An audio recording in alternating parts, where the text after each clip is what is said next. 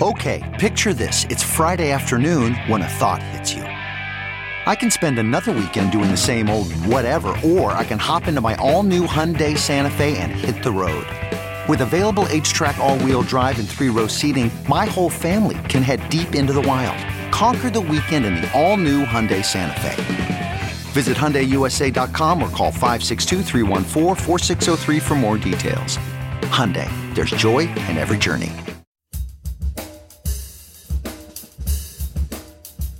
In any moment, we can shift from things happening to us to as soon as we decide to take that pen and paper and now choose what happens next to us, that is when we act in authenticity.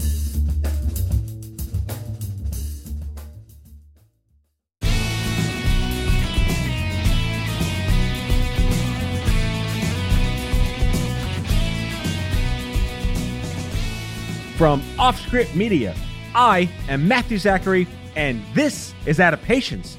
On the show today, authenticity advocate, speaker, coach, writer, Erika Gerdes.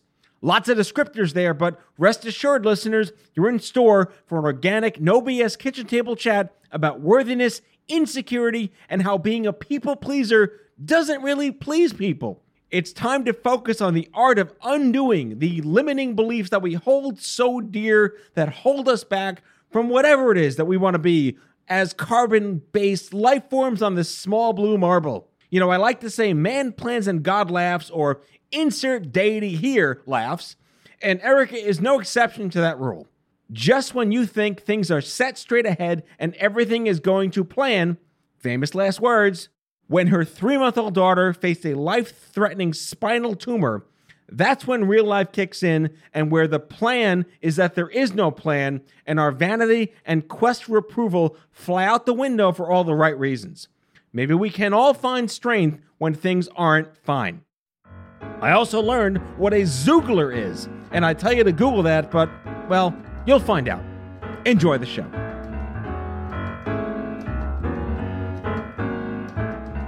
Erika, thank you so much for coming on Out of Patients. I'd like to say we're all a little out of patience, but what are you out of patience most today? There are so many things I could choose from. Today, actually, I'm feeling pretty good. I was just talking to my daughter before this and asking her how she was feeling and realizing that I'm actually feeling pretty content today. So I'd say my patience is a little higher than usual today, but on any given day, I'm out of patience for a lot of things. I think that's a fair assessment of anyone these days going through COVID and calamity and children. You have two young kids, so all the empathy due between the two of us. Yes, it is a challenge. Probably one of the reasons I have more patience today is because my kids have been doing uh, virtual school at their dad's house for the last day and a half. so it's ah, been a little ah. bit of a break for me. a nice respite, I see here. exactly. Yes. I want our listeners to know that you and I have one of the oddest things in common with people I know. We're both ex Googlers, and a lot of people didn't know I worked for Google in the mid 2000s, and you worked there for a very long time. Is there a like some kind of skull and bones code word for ex Googlers that you use amongst yourselves? we have a secret handshake. Did they not let you in on it? Ah, Ooh, I, I missed that. So sad. Uh, I'm now, sorry. Now I have FOMO. Google FOMO. You know, it is. It's funny uh, because the secret handshake is a joke, but there actually is an organization called the Xoogler, uh, which is like ex Oogler um, organization, and I mean, it's a full on a very active group and there's a lot of support for each other out, out in the wild for those who used to work at Google and no longer. I'm David Attenborough and we see the spotted Xoogler here in the savannah of Ghana. Exactly. Although with now, what is it, 100 and some odd thousand people that work there, there are more and more of us. So we're no longer such a rarity as we used to be. That's incredible. What did you yes. do there? I worked, as you mentioned, I worked there for a very long time 12 years, in fact, a little over. And I was always in the ad sales side, so media side of the business, which is the primary money making machine for what funds the projects that change the world that Google works on. And so I actually, when I first started, I started by manually approving the ads that people would see on google.com and over the years i worked my way up and ultimately was a global business executive. So i oversaw one of google's largest global partnerships and all of the activities that we had with this particular partner. Were you one of those people who worked at google that did what they went to college to do Oh no, I didn't take a single class that I thought actually made me a relevant fit for Google.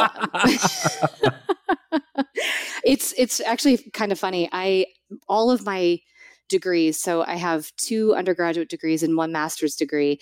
Um, all of them are related to communication. So both my undergrad, one of my undergraduates and my graduate degrees are actually communication, and then the other one is Spanish.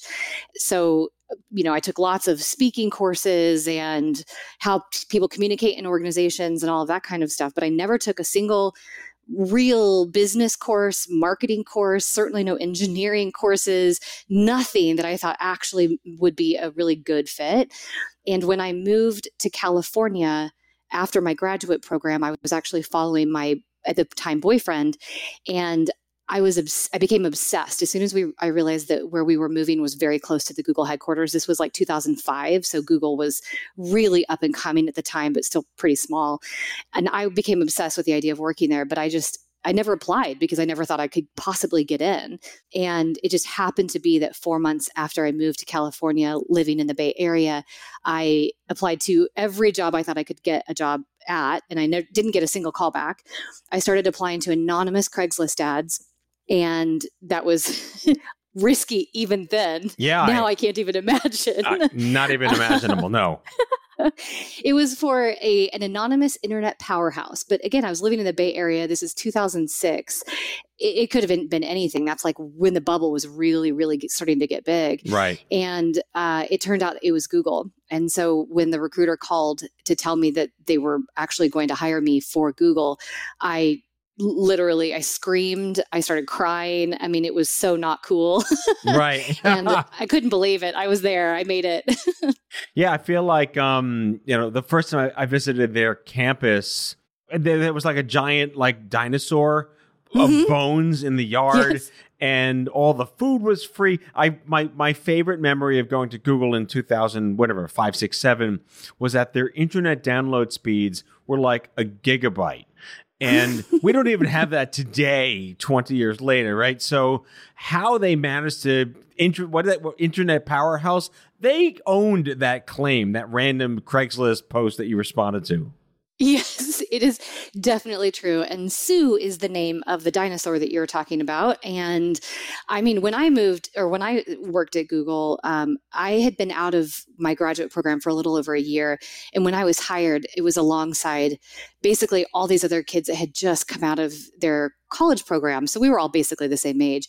And it felt like this amazing panacea. I mean, it was absolutely everything you could possibly dream of. Like you said, I mean, dinosaurs, everybody looked like they were just so happy and so joyful to be coming to work. And they're carrying backpacks and they're getting free food and we're all getting paid to be there.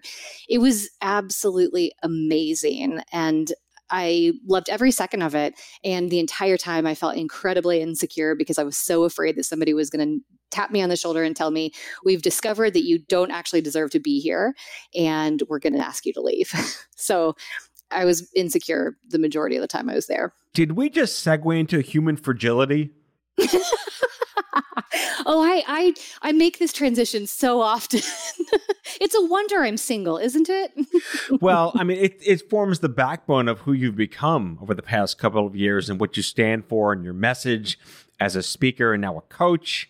I'll mention to our crowd that we met through our dear friend Trisha Brook, who also was on my show recently. If you scrape back through the the, the pod schedule thing the kids call on your feed, I'll just channel my older 46 year old as I said that. But you know, you came as if it didn't give it away when we were talking about the 2005.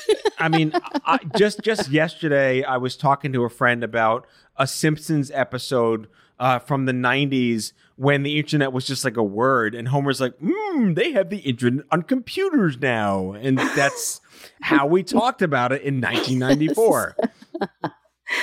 oh, yes, the good old days.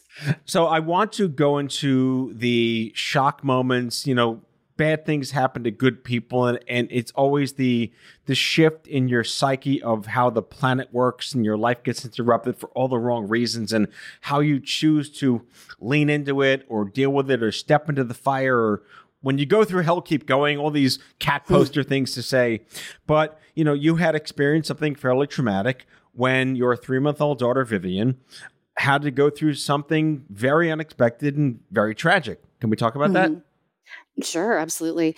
As you said, so I have two daughters. Uh, one is um, she's now nine. Her name is Evelyn, and my younger one is 18 months younger. Her name is Vivian. And when my second daughter was born, when she was two weeks old, we discovered that she had a tumor on her spinal cord. And that was so far out of any plan that I had ever had in my life. And I was very sort of plan and goal oriented.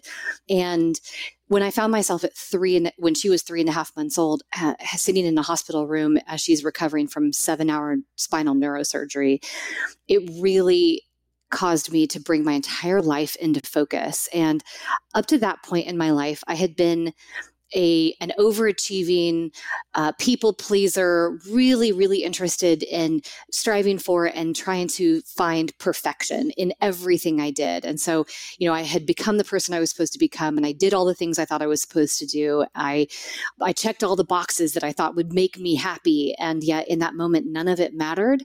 And I, I instead, the only thing I could think about was why is this happening to her? Why did this happen to me? This wasn't my plan. And as I as I felt really, really sorry for her and for myself, I had this thought that sort of broke in all my sadness and fear. And it, it was a thought that ultimately changed my life. And it came with this feeling that felt so calming and so true that I couldn't ignore it. And the thought was, you have one life to live. There are no second chances, no do overs. You get one go round at this life. Why would you spend one more minute waiting to be happy? And what I realized is I was waiting. I was waiting for my life when all of the things I was doing and all the people I had become was p- going to pay off and I would finally feel happy and fulfilled and satisfied. And I couldn't keep waiting for those changes to happen on the inside, on the outside. I had to really take control and start making those changes on the inside. You know, when I was sick, and um, I mean, everyone, my listeners know this. I was sick in, at 21 years old in college. I had to come up with some kind of rationale as to I didn't. I'm not a why me person. I did just the way I guess I was raised in, in my environment. I never ask why me. I ask kind of like, what the fuck, really? You know, like mm-hmm. how dare this get in my way kind of thing, speed bump mm-hmm. stuff. And I was just stupidly invincible enough at 21 to not really see the mortality. But at the end of the day, when I finally did see my mortality around 21 and a half, and I said, Am I going to be alive in six weeks? I came up with a mantra that echoes of what you just said. It brought me back to that moment. And I've said this on the air and in the media uh, time and again, but it's like everything that happens to you just becomes part of your life. And what are you going to do? Not live your life and figure out all this stuff. And you got to be the best you can be with the shit you're given. And to quote my inner Tolkien, just to overly nerd out, is uh, I think Gandalf says that we must make the most of the time that has been given to us. I absolutely love that. And I think so much of the time, I mean, certainly, what I believe is that most of us live with this idea that we're invincible and that we just keep getting, you know, to go around. Like the, the vision I had when I was in the hospital uh, with my daughter was that I was I had this carousel that I was just going to keep being able to ride on until I figured it out and got it right. And what I realized was I get one of these, I get one round of this, and if I don't get it right, I'm done. I, I don't want to get to the end of my life, whenever that might be, tomorrow or uh, 60 years from now, and realize I didn't make the most of it. And that was what really was a fundamental shift in my life to say, I cannot keep waiting because I have no idea how much more time I have. And I want to make the most of it. And I want to get to the end of my life and think, man, that was an adventure that was worth living for. Not, meh, that wasn't so bad. And so to sort of echo what you just said, one of the most sort of fundamental shifts in my mindset. I also have never been a, like have never allowed myself to be a sit in victimhood for a long time. And what I really, really believe is that when we can shift from that place of thinking of ourselves as victims of circumstance. Why did this happen to me? This is so unfair that this happened. To all of a sudden becoming students of the universe, saying, What can I learn from this? How can I grow through this? Then that is the point at which we become the authors of our lives rather than the victims or the heroes.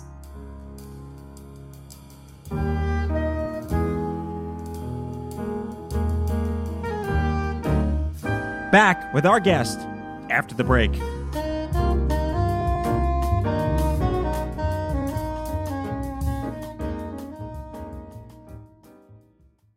CarMax is putting peace of mind back in car shopping by putting you in the driver's seat to find a ride that's right for you. Because at CarMax, we believe you shouldn't just settle for a car, you should love your car. That's why every car we sell is CarMax certified quality so you can be sure with upfront pricing that's the same for every customer. So don't settle. Find love at first drive and start shopping now at CarMax.com.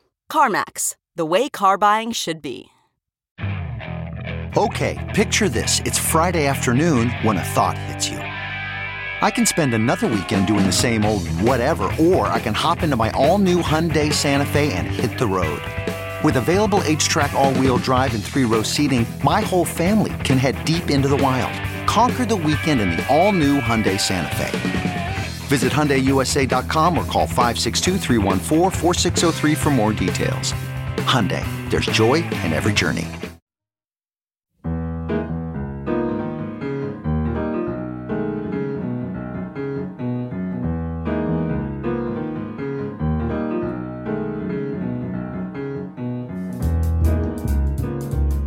So I want to get to where you're at now, but not just where you're at now, but how you got to where you are at now as a speaker coach. You call yourself an authenticity advocate. I love those two words together. Those are syllables that I approve of.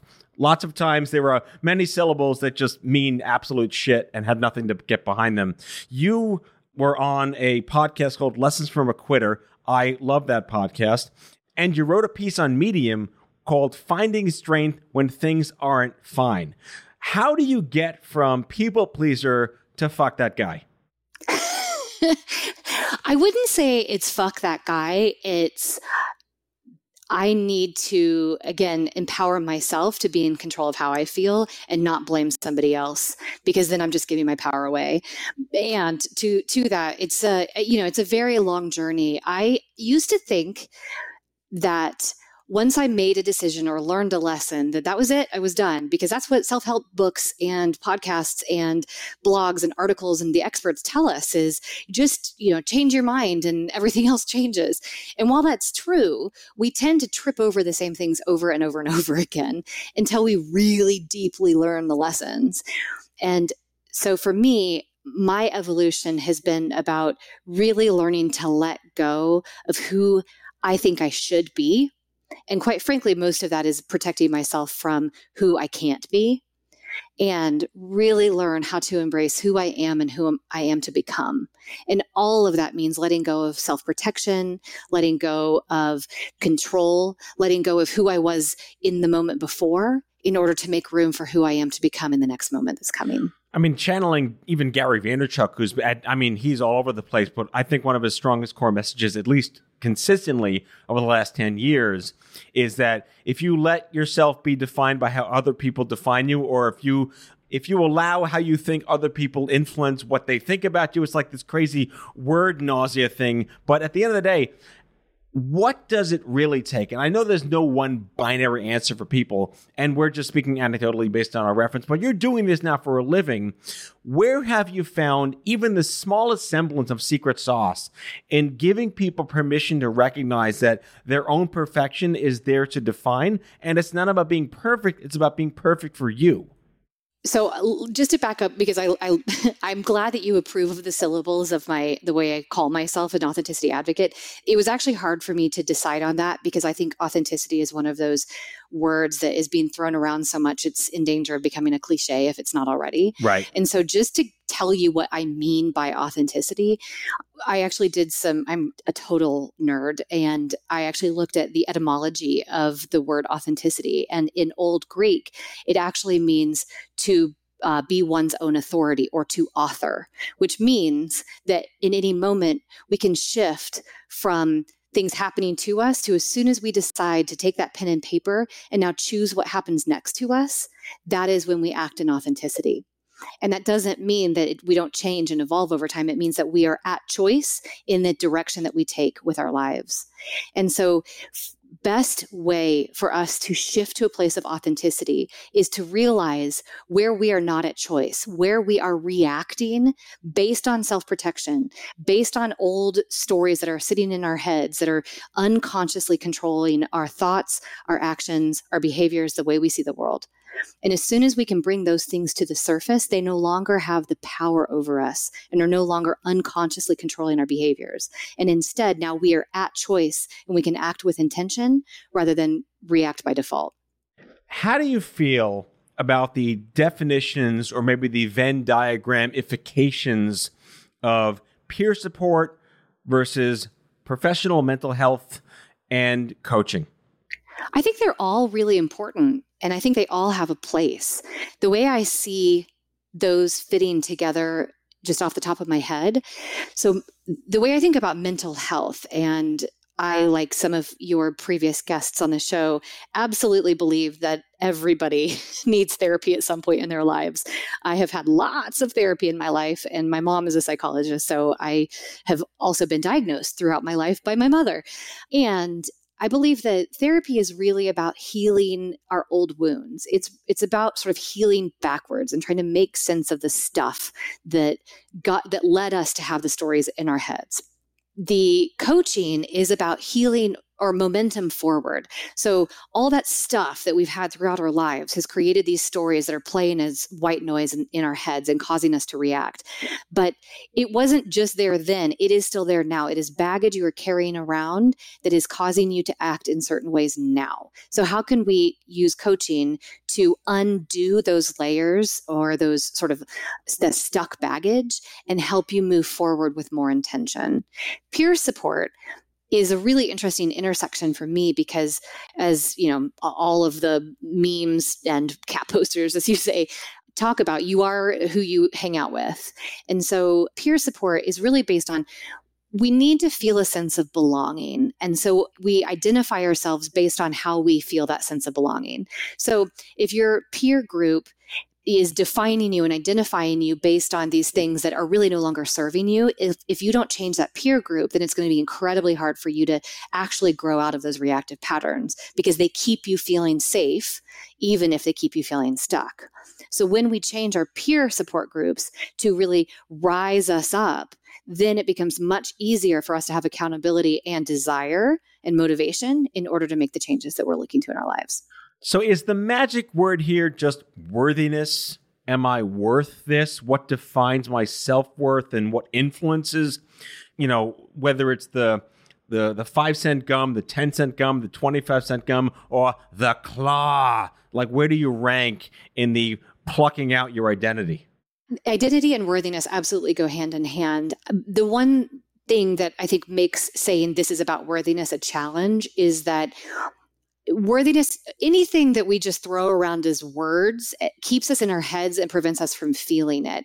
And our actions and our thoughts all of this stuff is really prevent is trying to keep us protected from feeling the icky stuff the dreadful stuff the reprehensible stuff. And so most of us don't want to believe that we don't see ourselves as worthy. Years ago, a, a, therapist said to me, I don't think you think you're enough. I was so offended by it. I mean, I had obviously like a lifetime of patterns that demonstrated that I w- didn't believe I was enough. But when he asked me point blank, I was like, of course I think I'm enough. I'm smart. I'm successful. I, I left a marriage for God's sake. Of course I think I'm enough. And then I started looking back at old journals. And I discovered a pattern of dating the same man for 20 years, different face, different name. I mean, actual different person, but it was always the same pattern. And it was always about emotional breadcrumbs. And what I realized in that moment is I actually didn't think I deserved better than anything than that. And I really didn't think I was enough because if I did, I wouldn't have stood for it over and over and over again. So we have to get to a place where we're really honest with ourselves that that is the pattern that we are sort of protecting ourselves from feeling that not enoughness And so, yes, the key word here is worth, but in order to get to that, I think the most important step we can take is awareness. So let's talk about how you've managed to muster the strength or you've found your worthiness and the authenticity therein, perhaps, to get on stage. I mean, it's COVID, so virtual stage, but rhetorically, to actually get on stage, confront large audiences, and be a speaker. Talk to us about that transition. You know, what's interesting is that was always part of my identity. It's actually the getting on stage and talking about my vulnerable stuff that's scarier. I have always loved public speaking. It is part of it is a gift of mine. It is something I have always, always loved. And I mean, when I was in elementary school, I was doing plays. When I was in high school, I was a competitive orator in speech and debate. I was a cheerleader. I mean, basically every role I've ever had was some sort of being up in front of people. I taught college classes. I mean, I've really done it all. And the self protection, what enabled me to do it and still feel like it was low risk, is that I was I was always delivering other people's content. It was never my own creative babies that I was really talking about, because of course that's super vulnerable and risky. And so the challenge for me has been, how do I get up on stage and talk about the stuff I really believe in that are my creative babies, and still feel worthy? And not feel like I need to change my message simply because somebody doesn't understand it or agree with it. So you're going to get up on stage and subject yourself to a whole other level of judgment and scrutiny from audiences. Do you have to build up a bit of a uh, maybe a Kevlar sense of Spidey training defensiveness, given what you've built already for yourself, to subject yourself to that level of stage experience and stage feedback?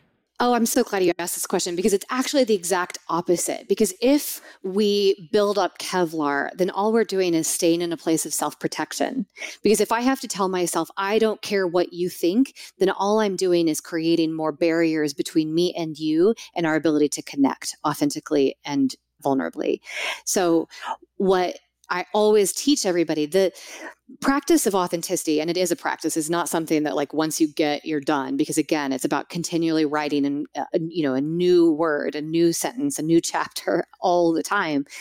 Is really about allowing ourselves to feel safe, letting our protection go, and that requires a lot of practice. And so, a lot of us, what we tend to do is as soon as we think, okay, I'm going to go be authentic, I'm going to go do something that's brave or courageous, we we take a really big step and then we feel super exposed, super you know, uh, it feels really, really dangerous. And so, what we tend to do in those moments, it feels like whiplash, and we immediately run back for the protection because that's what's safe and and known.